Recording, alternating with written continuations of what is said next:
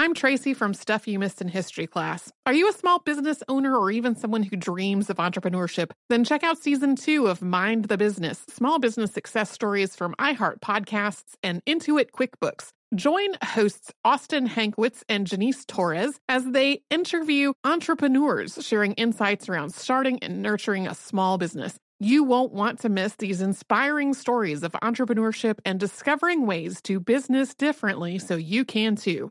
Looking to part ways with complicated, expensive, and uncertain shipping? Then give your business the edge it needs with USPS Ground Advantage shipping from the United States Postal Service. Keep everything simple with clear upfront pricing and no unexpected surcharges. Keep things affordable with some of the lowest prices out there. And keep it all reliable with on-time ground shipments. It's time to turn shipping to your advantage. Learn how at usps.com/advantage.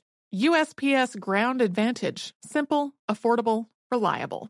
Planning your next trip? Choice Hotels family of 22 brands has over 7,400 locations and the perfect hotel for any traveler you want to be. Like a Cambria Hotel, serving up locally inspired craft cocktails for all my folks who maybe want to meet up and talk about Mad Royals. Check into a Radisson Hotel with flexible workspaces for you strivers who listen during business travel. Or a Comfort Hotel with free hot breakfast, family friendly pools, and big spacious rooms for the parents who listen with their kids and need a little retreat. What are you waiting for? Join Choice Privileges and start earning points toward your next stay. Find a stay for any you when you book direct at choicehotels.com, where travels come true. The Elevation with Stephen Furtick podcast was created with you in mind. This is a podcast for those feeling discouraged or needing guidance from God. Together in this podcast, we'll dive deep into scripture, uncover the powerful truths that will help you rise above your limitations and embrace your full potential. We're here to equip you with the tools you need to conquer life's challenges. Listen to Elevation with Stephen Furtick every Sunday and Friday on the iHeartRadio app, Apple Podcasts, or wherever you get your podcasts. Welcome to Stuff You Missed in History Class from HowStuffWorks.com.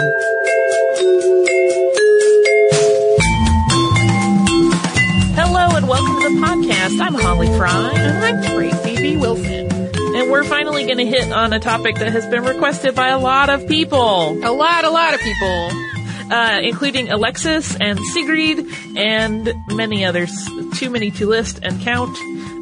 Tracy, do you knit? Well, the, the I mean, the short answer is yes, but I don't knit anything fancy. I basically knit things that can be constructed from rectangles. I don't. Fair. That counts. Well, yeah, like I know, I know folks who are really, really into knitting and they know all kinds of fancy stitches and they know how to knit cables and they know how to do all this other stuff. I know how to knit and purl and add one and make one and cast on and bind off. And I can make lots of scarves and shawls and the occasional hat. Uh, but like I don't make anything fancy. We're, we're on similar levels at that point. Like I, I, um, know how to knit the basics. It's not for me. Like in the creative realm, the yarn arts are not my thing. I'm really Mhm. more of a dressmaker at heart. Part of it is that because, probably because I have not practiced knitting, I always feel like in the time it takes me to make a scarf, I can make six or seven dresses. So, sure. so it's hard for me to get really married to the idea of knitting, but lots of people knit and some people do absolutely beautiful things knitting. Uh, and because of its functionality in providing needed clothing and covering and accessories for humans, knitting has been around for quite a long time. Exactly how long is not entirely clear, but we do know a decent amount about how it has kind of traveled with us humans through time once it came about. And our colleagues at Stuff Mom Never Told You did a knitting episode in January of this year, uh, and as you might expect, their focus is uh, some history and then a lot on how knitting has been commonly associated with one sex or the other throughout history. And they also talk a lot in that episode about how the invention of mechanized knitting machines really shifted things and how gender roles were affected by that invention. Uh, so for us, we're going to focus more on the earlier years of knitting and similar techniques to knitting and sort of their place in history. And then we're going to talk a little bit about the vast variety of knitwork that developed in just one small part of the world, just to kind of give you a sense of of how things can kind of blossom in different locations. So if you want to know more about mechanized knitting and even some fun spy related knitting tales, you should check out Kristen and Caroline's knitting episode. But we're going to focus, like I said, more on the history of particularly the early part of knitting.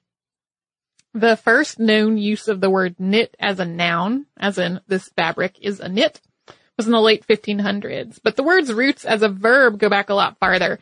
The first known use as a verb was prior to the 12th century, and it's possibly derived from the Middle English knitten, which uh, descends from the Old English word cnyttan, which is spelled with a C. The root of that word is the Old English word for knot, which is knata. And it also may be linked to the Dutch word knuten.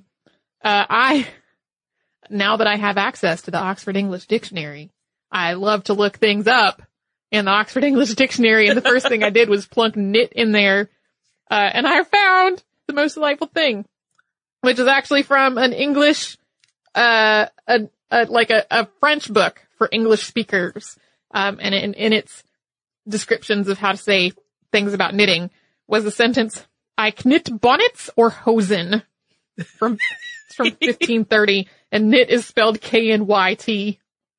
And I just like yes. hosen, hosen in general. One of the problems with tracing the history of knitting is that there were similar techniques in use throughout history that have caused some artifacts to be misidentified. So to someone who knits or knows about knitting, the difference would be fairly apparent, but to researchers that maybe aren't textile specialists, it's really easy to attribute a creation technique of an object to knitting when it might not be. And there are even cases where experts have been fooled. Additionally, a lot of the ancient knitting examples are, of course, made out of natural fibers, and a lot of them have decomposed over time. So we have very, very few actual samples to study. Uh, most of the work looking at knitting's origins has been pieced together from cultural cues rather than actual samples of knit items. And to complicate matters even further, in the early history of knitting, there was not standardized vocabulary for it. So even in texts where it seems like knitting is being referenced, it may not be what we think of as knitting today. And vice versa. There are instances where some form of needlework or fiber arts is mentioned, and it could be knitting, but we really don't have a way to know for certain because knitting and its spread are closely linked to trade routes, we also don't know with certainty that the few historic samples that we have of knitting uh, that have, you know, that we've discovered are even from the place that they were found. They could have been made somewhere else, then carried along a trade route. In terms of the earliest knitting artifacts so far, they also all exist on their own. There aren't additional contemporary samples to look at to contextualize them. So, for example, we've never found a cache of knitted items all together in one space, which I don't, in my imagination, that means that there was like no, no 12th century cat lady who, knitted a million, a million pairs of mittens and little cat booties.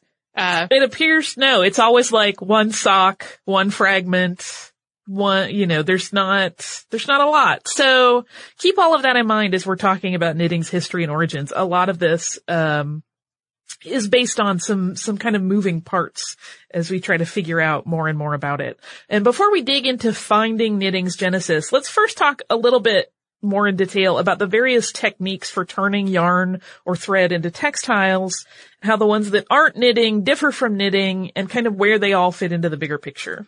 Of course, we'll start with knitting. Knitting, uh, manipulates yarn or thread to create a textile by using two needles. That's important to create loops within loops and that results in a textile that has some elasticity. So for our listeners who might not be familiar with knitting needles, they're long, smooth, relatively thin metal or wood or plastic sticks. Their sticks are pointed at one end and a lot of times they have a blunt stopper on the other end. There are variations on this basic idea for specialty knitting, but that's the basic style. To knit in the round, needles that have two pointed ends are used and the work can be passed around them in circles to create tubular knits like stockings, some hat patterns use knitting in the round. That'll become pretty important to the expansion of knitting as a trade. Yeah, stockings in particular are a big driver. And as a person knits, they're looping one continuous piece of fiber over and over. So you'll see, I mean, you've seen pictures likely with someone knitting and they have a, a, a, large skein or a large ball of yarn that they're pulling from. So it's, it's not like little piece after little piece. It's usually one big thing. And then if they get to the end, they knot it so that it continues to the next ball of yarn or skein. And the stretchiness of a knitted item varies based on the size of the needles used, the thickness and the weight of the fiber being knitted and the tension of the knitter. That's how tightly or loosely he or she tends to pull the fiber. And one thing that I left out of the notes that I should mention when Tracy was talking about the different items that uh, knitting needles can be made out of, they have been made out of many other things in history, like bone, sure. just basic sticks. But like if you were to go buy knitting needles today, you're looking at metal, wood, or plastic. Yeah. I can't think of any alternates to maybe, maybe bamboo, which is technically wood. Yeah. I, bamboo I is technically wood. grass, really, but people would, would file it under wood. Um, yeah, and you can get like double pointed needles that are, that you would use to make little tubular things and like ones in the round that are connected with a piece of flexible tube stuff. Like there's a lot of different things you can find. Yeah. But yeah, those are the big ones. I, I personally tend to be a very tight knitter. when I knit things, they come out smaller than you would expect. I used to be and I've loosened up over the years. Yeah. So knalbinding looks very, very similar to knitting. And it has in fact been falsely identified as knitting before. But unlike knitting, which as we said uses two needles, knalbinding uses just one needle with an eye that the fiber is threaded through. Also, unlike knitting, the end of the fiber is drawn all the way through each loop. So it's worked in cut pieces rather than as one long continuous piece. So it doesn't create this loop within a loop within a loop chain that knitting does.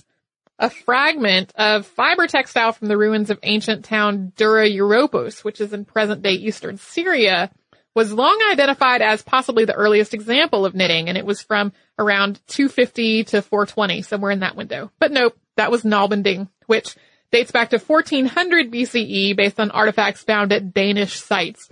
Um, sometimes if you look at YouTube videos about knalbinding, they call it like Viking knitting. Yes. Uh, and it, it's very fascinating to watch. It's, um, you know, there are still people doing it today. That's kind of one of the things that I love about all of these. There are things that that go on and on and on. They haven't died out. Uh, predating even knalbinding is a textile creation technique called sprang. Uh, sprang has been dated back as far as 1500 to 1100 BCE. And while it also can look very similar to knitting, it actually requires a loom. It's not something that can be done portable on a couple of needles. Uh, the thread used for sprang is uh, stretched to a high tension and secured at both ends during weaving. So you kind of create a grid of that. And then when the tension is released after after all the wet, the, the weaving is done, it kind of pops into its smaller shape and then you have a stretchy net-like textile as a result. Just for the sake of yarn arts inclusivity, we're also going to mention crochet. So we know that crochet came along a lot later in the 18th century. That it was an evolution of an embroidery technique that was called tambouring.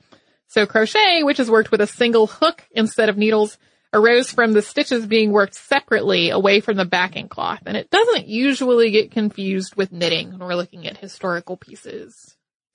Yeah, I don't think I've ever stumbled across any that are like, this is knitting. I mean, the, certainly laymen will do that in day to day modern life where they'll go, oh, yeah. so and so knit me this scarf. It's like, no, that's crochet. But, uh, in terms of historical artifacts, we don't usually run into that problem.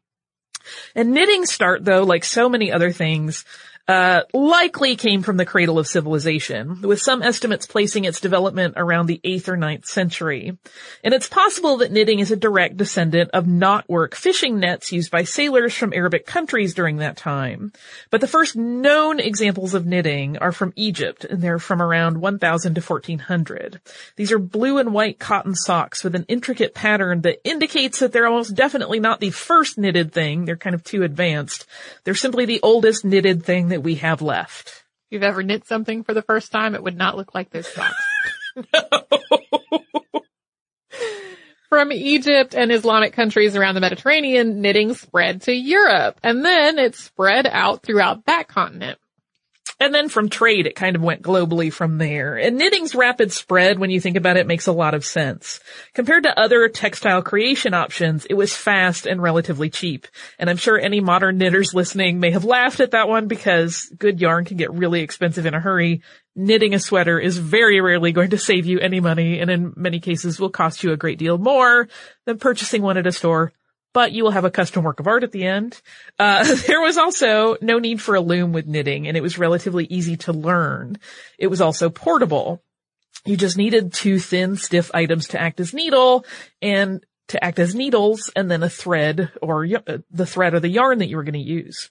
And the variety of items that could be created with knitting was incredibly diverse. So by varying the weight and thread or yarn used or the size of the needles and the stitches, everything from heavyweight knits that were like protective items to delicate laces could be created using the basic same handheld technology. Another cool thing about knitting that I think is less true, at least in my experience of a lot of other textiles that you might make for utility purposes, is that you can learn pretty easily to knit in the dark. Like the Oh, the- that's true. the woman who taught me to knit grew up in Germany during World War II, and they had a lot of times when they would have to be in blackout conditions.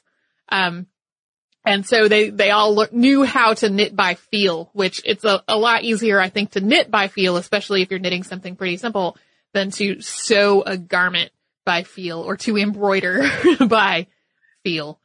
That's just my guess. I kind of want to do an art project where I make things in the dark and see what they look like.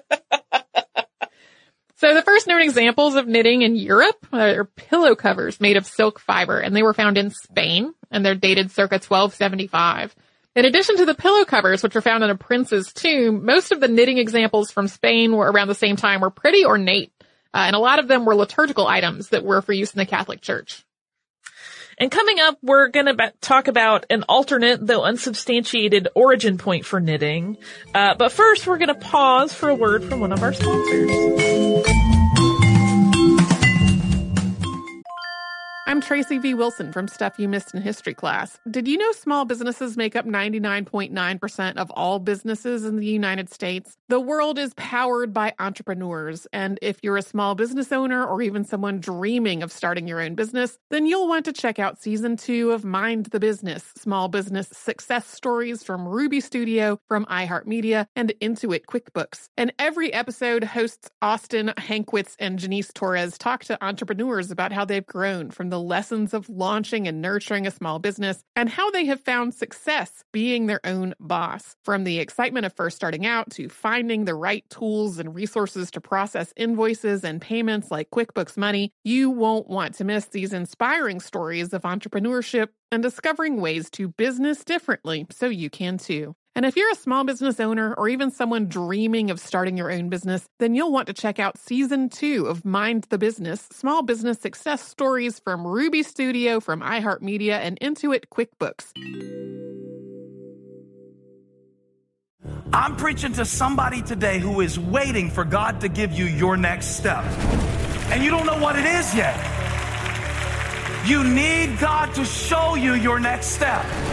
Because God, I can't stay where I am, like I am, where it is. This isn't going to work. I, I have to move on, but I don't know where.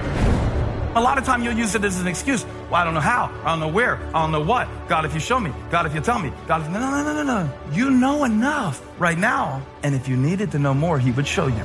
Hey, this is Stephen Furtick. I want to invite you to listen to my podcast, Elevation with Stephen Furtick. I am here to help you for the battles that you face in life, for the times when you feel discouraged, for the times that you need guidance from God. I want to give you the truth of what He says about you to help you rise to your full potential. Listen to Elevation with Stephen Furtick every Sunday and Friday on the iHeartRadio app, Apple Podcast, or wherever you get your podcasts.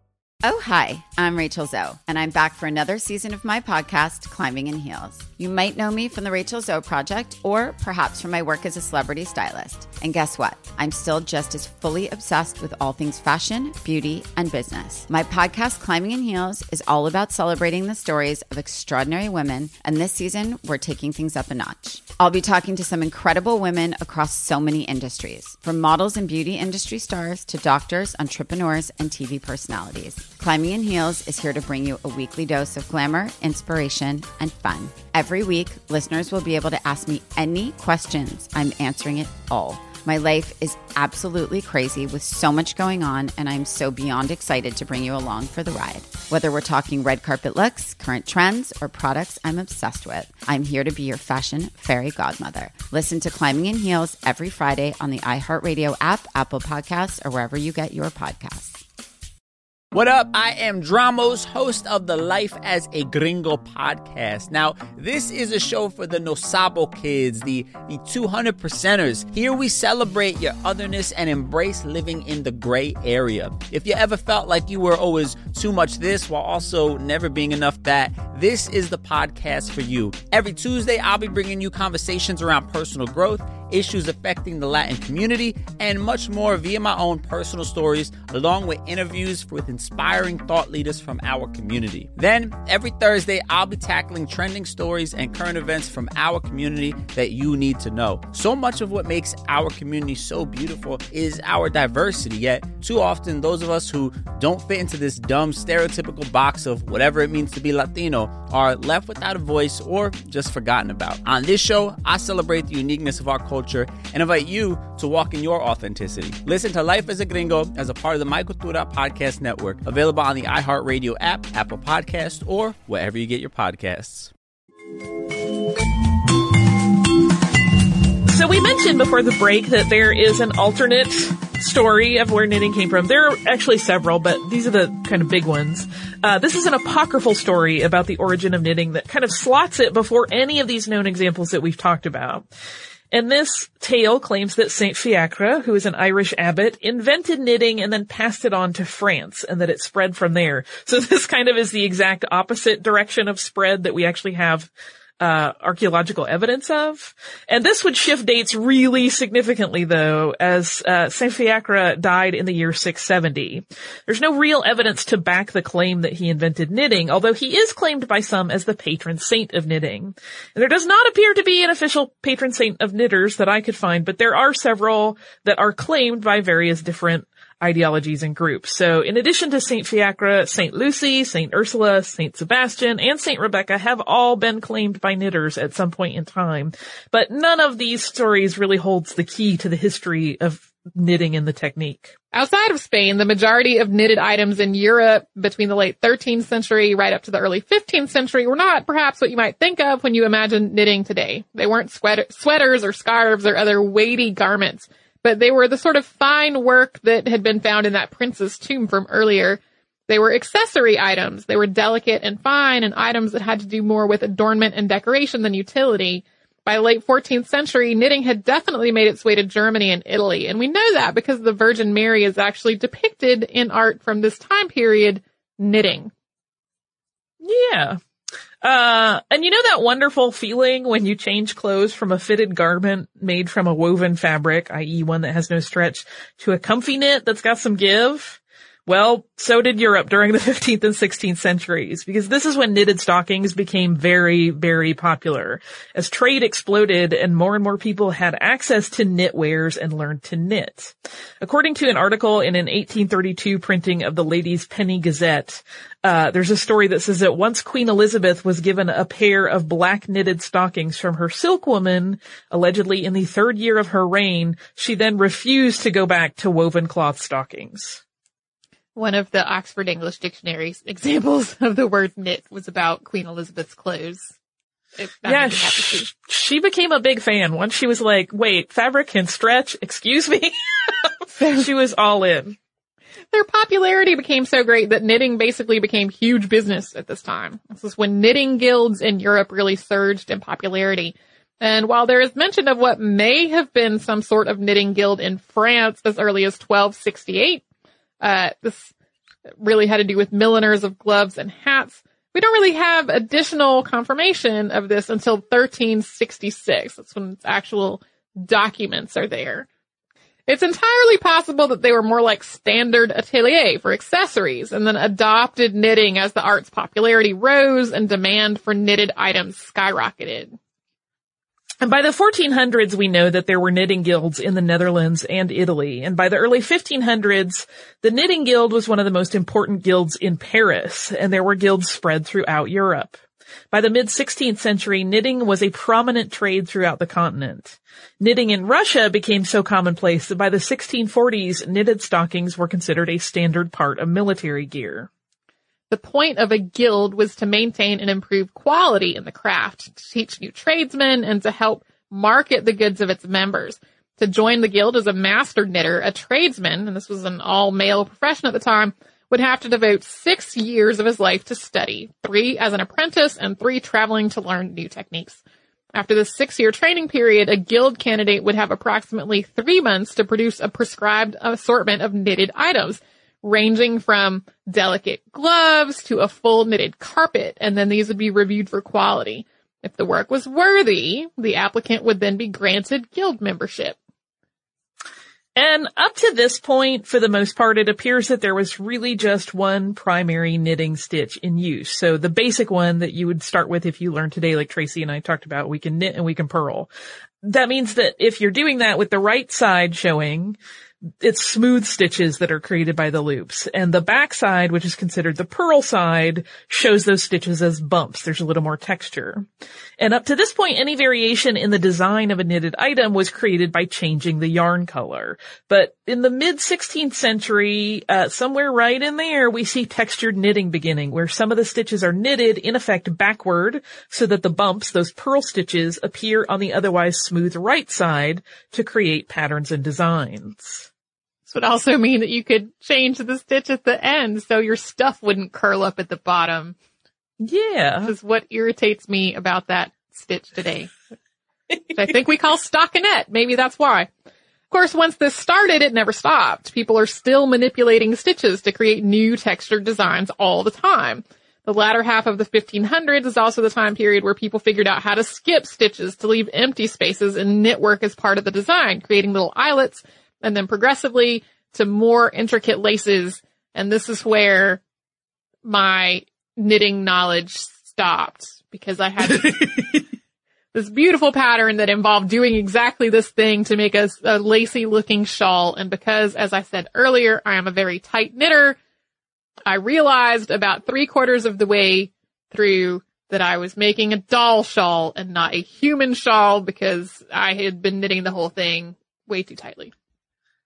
Yeah, I, it, it's interesting to me. I had not thought of eyelet fabrics sort of being, I hadn't thought of it in that way, but that's, they were creating eyelets. Um, it just kind of fascinates me.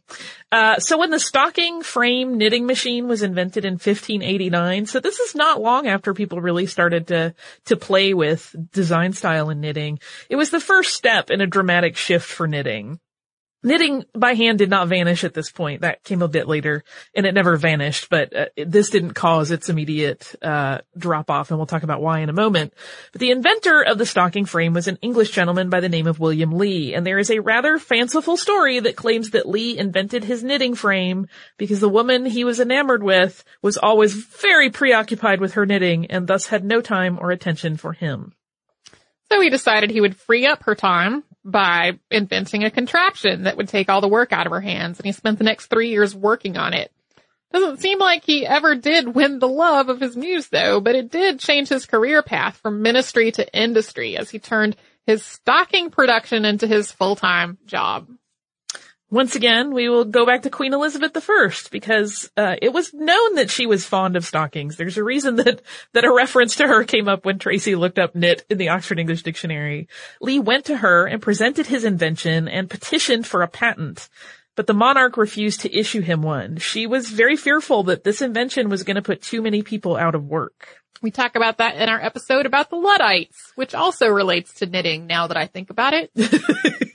Knitting is everywhere. It is everywhere. So, uh, France's King Henry IV, however, was completely happy to form a partnership with Lee and his brother, and so the siblings moved to Paris to produce frames and train knitters there to use them. Seemed like a really good setup, but five years later, in 1610, King Henry IV was assassinated, and Lee's agreement with the monarchy was no longer valid.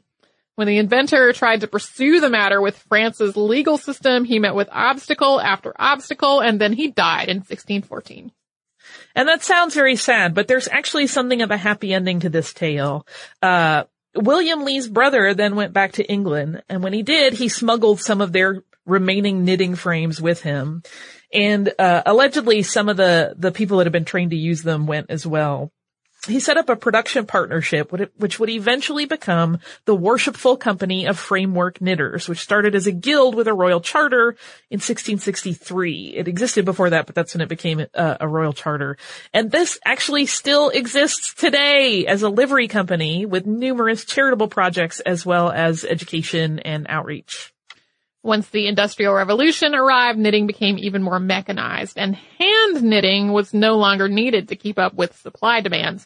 There continued to be people who did hand knit items for sale, but it became a much smaller cottage industry and hand knitting was also freed up to be a hobby instead of the way you made your living. If you want to learn more about the whole economic ramifications of all that, uh, it's our previously mentioned episode about the Luddites.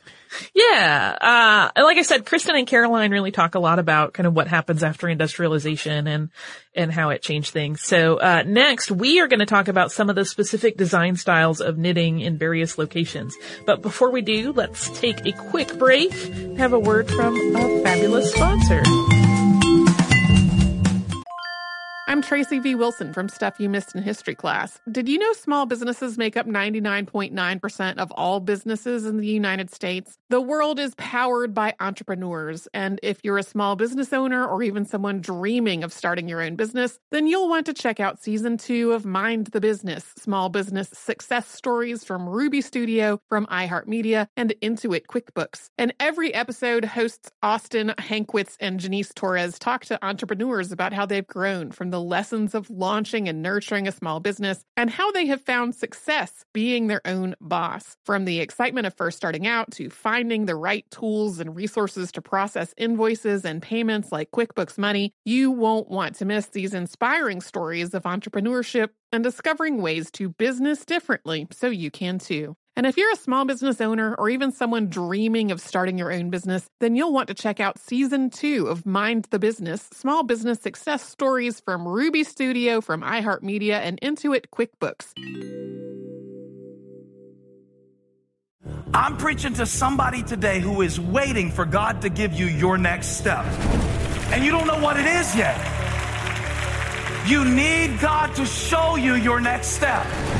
Because God, I can't stay where I am, like I am, where it is. This isn't going to work. I, I have to move on, but I don't know where.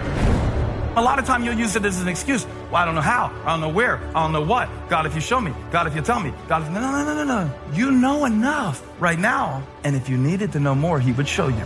Hey, this is Stephen Furtick. I want to invite you to listen to my podcast, Elevation with Stephen Furtick. I am here to help you for the battles that you face in life, for the times when you feel discouraged, for the times that you need guidance from God. I want to give you the truth of what He says about you to help you rise to your full potential. Listen to Elevation with Stephen Furtick every Sunday and Friday on the iHeartRadio app, Apple Podcasts, or wherever you get your podcasts. Oh, hi, I'm Rachel Zoe, and I'm back for another season of my podcast, Climbing in Heels. You might know me from the Rachel Zoe Project, or perhaps from my work as a celebrity stylist. And guess what? I'm still just as fully obsessed with all things fashion, beauty, and business. My podcast, Climbing in Heels, is all about celebrating the stories of extraordinary women, and this season, we're taking things up a notch. I'll be talking to some incredible women across so many industries, from models and beauty industry stars to doctors, entrepreneurs, and TV personalities. Climbing in Heels is here to bring you a weekly dose of glamour, inspiration, and fun. Every week, listeners will be able to ask me any questions. I'm answering it all. My life is absolutely crazy with so much going on, and I'm so beyond excited to bring you along for the ride. Whether we're talking red carpet looks, current trends, or products I'm obsessed with, I'm here to be your fashion fairy godmother. Listen to Climbing in Heels every Friday on the iHeartRadio app, Apple Podcasts, or wherever you get your podcasts. Danielle Moody here, host of the Woke AF Daily podcast. We've been with iHeart's Outspoken Network for a year, and what a year it has been. Every weekday, I navigate our rapidly changing world alongside our series of fabulous expert guests. As we head deeper into 2024 and yet another life changing election cycle, Woke AF Daily is here to keep you sane and woke. Woke not just to the latest headlines, but also to the collective power we all have. Woke to the need to build community with those around us. Woke to how to avoid burnout, and woke to the ways we can all find joy in the madness. Make Woke AF Daily with Danielle Moody your podcast destination for 2024 election news and analysis. And tune in to hear the ways I am working to stay grounded amidst it all. Listen to Woke AF Daily Season 5 on the iHeartRadio app, Apple Podcasts, or wherever you get your podcasts.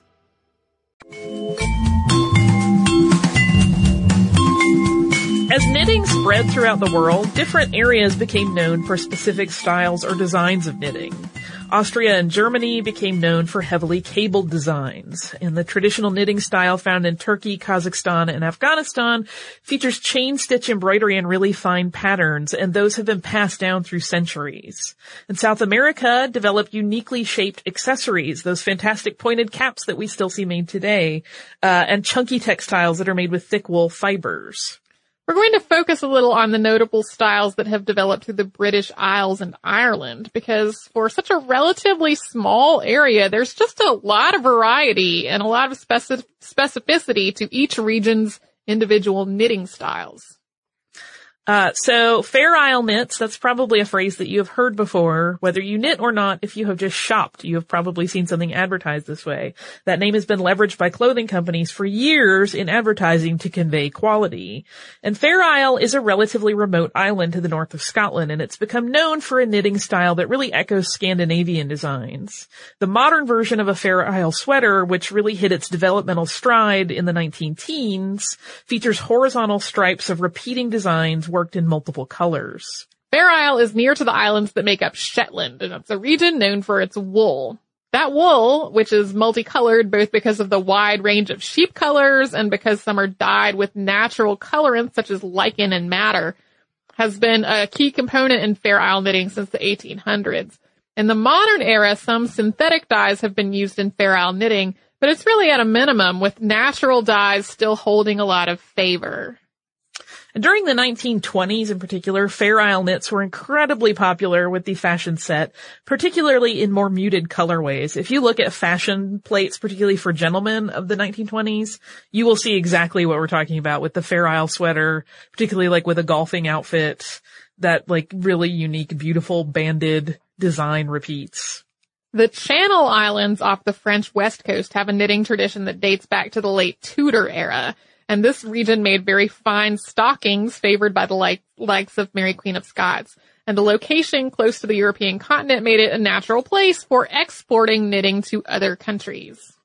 Because the islands became somewhat isolated as revolutions and wars kept neighboring countries busy, uh, the export business lagged, but the knitting continued. And the drop off in influence from trading countries actually cemented the style of sweater that's considered the Channel Islands signature. It's a very squared off boxy shape with knotted edges. It's sort of a decorative knotting along the edges, uh, that's their kind of finishing. And there's also normally a slit on either side of a sweater. And I, as I say sweater over and over, I, I feel compelled to mention that in some countries they call it a jumper. Yep. I'm referring specifically to like a pullover sweater, even though sweater also gets used to reference things like cardigans and whatnot, at least in the US. But a pullover sweater, sweater or what some people would call a jumper. So, uh, that slit that I was mentioning is uh, normally on either side of the bottom edge, like at the hip of these sweaters for range of movement. And these were particularly in dark colors very popular with fishermen for decades. North of the Scottish mainland, as we uh, alluded to earlier, are the Shetland Islands. And one of the hallmarks of the Shetland knitting tradition is its variety. Goods ranging from rugged blankets and socks all the way to the most delicate lace have all been refined to perfection there. And as early as the beginning of the 1700s, there was trade between the Shetland Islands and merchants from Germany and the Netherlands. But it wasn't really until the 1840s that lace started to be an export focus. Up to that point, all of that trade was more in like the, the heavier goods. And one of the really lovely characteristics of the fine laces of Shetland is that they're knitted on the bias. So they start with a single stitch, which forms the corner rather than casting on a row of stitches and knitting a square, like Tracy said at the top of the show she can knit things that are made from rectangles. Uh, usually that involves casting on, you know, X number of stitches and then you knit all your rows. But this casts on one stitch and then expands slowly in this beautiful bias knit. Uh, a lace scarf or a shawl from Shetland during its lace heyday was considered so fine and light that you could pass an entire full-size piece through a wedding ring easily. This was part of like how they would show the quality to merchants. And as the uh, chunkier Fair Isle knitwork became vogue in the 1920s, as we mentioned, it became kind of part of the fashionable set. Shetland kind of followed that trend and moved a little bit away from lace and into heavier wool garments. I think that thing that I abandoned that was turning into a doll shawl started with one stitch. It's hard. I don't, hard. I, uh, my grandmother used to knit on the bias and I would just sit there agog. Like I couldn't really grasp how she kept the tension right. And, and Mhm. again, it's years and years of experience. Uh, but whew, I could not do it. and the pattern will tell you to begin by knitting a gauge swatch to make sure that what you knit turns out the correct size. And I lazily have never done that, which hasn't really mattered when I've been making scarves, right. but it mattered a lot when trying to make that shawl. The story of knitting in the Aran Islands and Galway Bay off Ireland's west coast is tied to a previous podcast topic, the Irish potato famine. In 1891, the Congested Districts Board was formed to address the issue of poverty, and the plan was to train people to knit exportable goods. This became a local industry, and it grew to the point that the government agency's training program led to more and more intricate designs.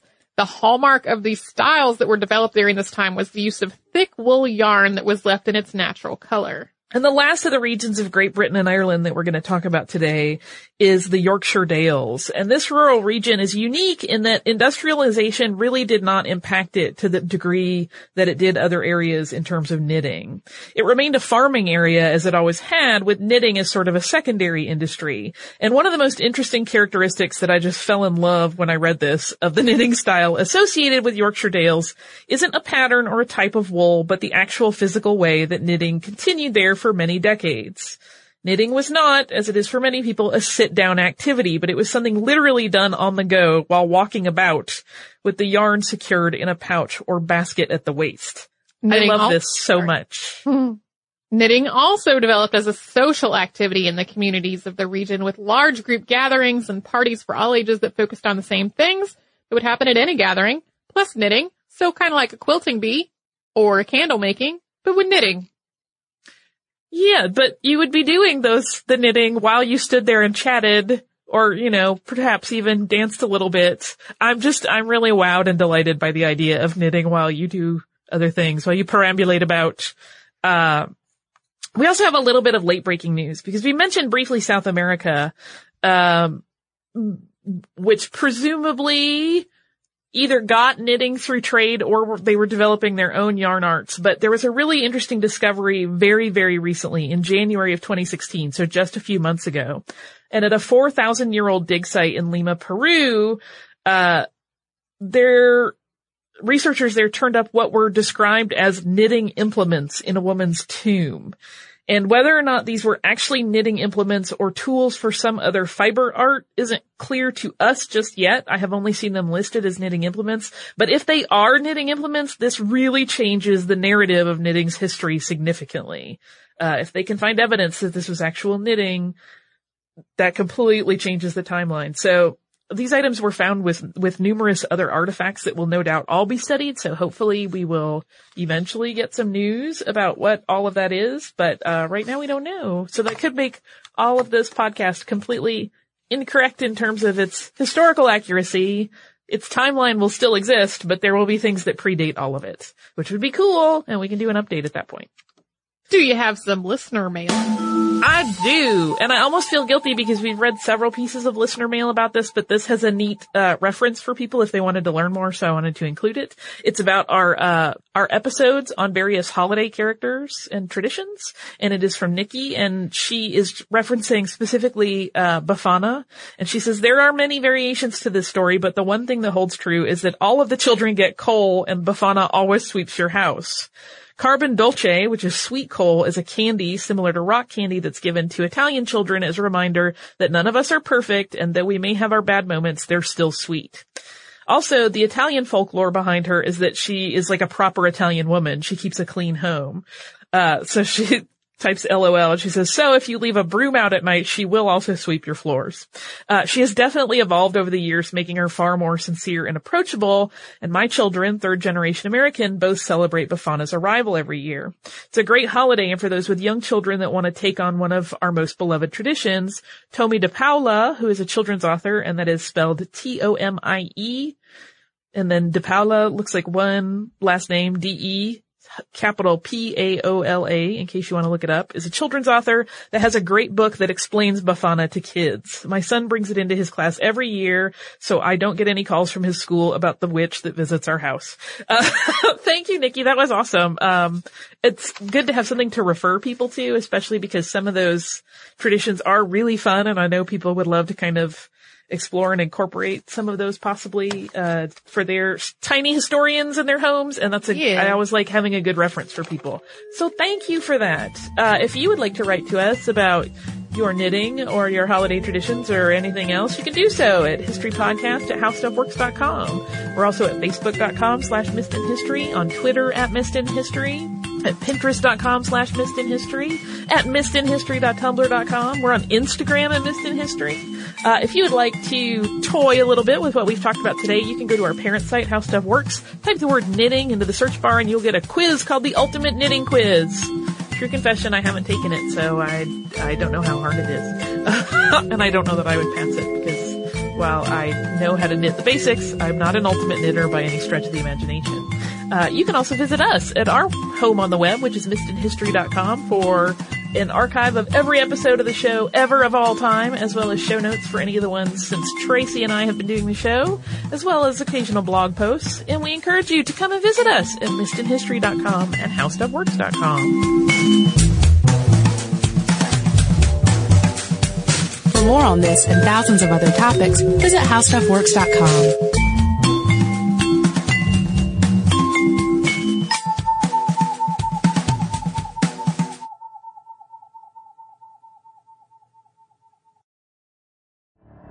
The Elevation with Stephen Furtick podcast was created with you in mind. This is a podcast for those feeling discouraged or needing guidance from God. Together in this podcast, we'll dive deep into scripture, uncover the powerful truths that will help you rise above your limitations and embrace your full potential. We're here to equip you with the tools you need to conquer life's challenges. Listen to Elevation with Stephen Furtick every Sunday and Friday on the iHeartRadio app, Apple Podcasts, or wherever you get your podcasts. I used to have so many men. How this beguiling woman in her 50s She looked like a million bucks. scams a bunch of famous athletes out of untold fortunes. Nearly $10 million was all gone. It's just unbelievable. Hide your money in your old rich man because she is on the prowl. Listen to Queen of the Con, Season 5, The Athlete Whisperer, on the iHeartRadio app, Apple Podcasts, or wherever you get your podcasts. I'm Diosa. And I'm Mala. We're the creators of Locatora Radio, a radiophonic novela, which is a fancy way of saying A podcast. Welcome to Locatora Radio Season 9 Love at First Listen. This season, we're falling in love with podcasting all over again. with new segments, correspondence, and a new sound. Listen to Locatora Radio as part of the My Cultura Podcast Network, available on the iHeartRadio app, Apple Podcasts, or wherever you get your podcasts. Danielle Moody here, host of the Woke AF Daily podcast. We've been with iHeart for a year, and what a year it has been. As we head deeper into 2024 and yet another life changing election cycle, Woke AF Daily is here to keep you sane and woke. Make Woke AF Daily your podcast destination for 2024 election news and analysis. Listen to Woke AF Daily Season 5 on the iHeartRadio app, Apple Podcasts, or wherever you get your podcasts.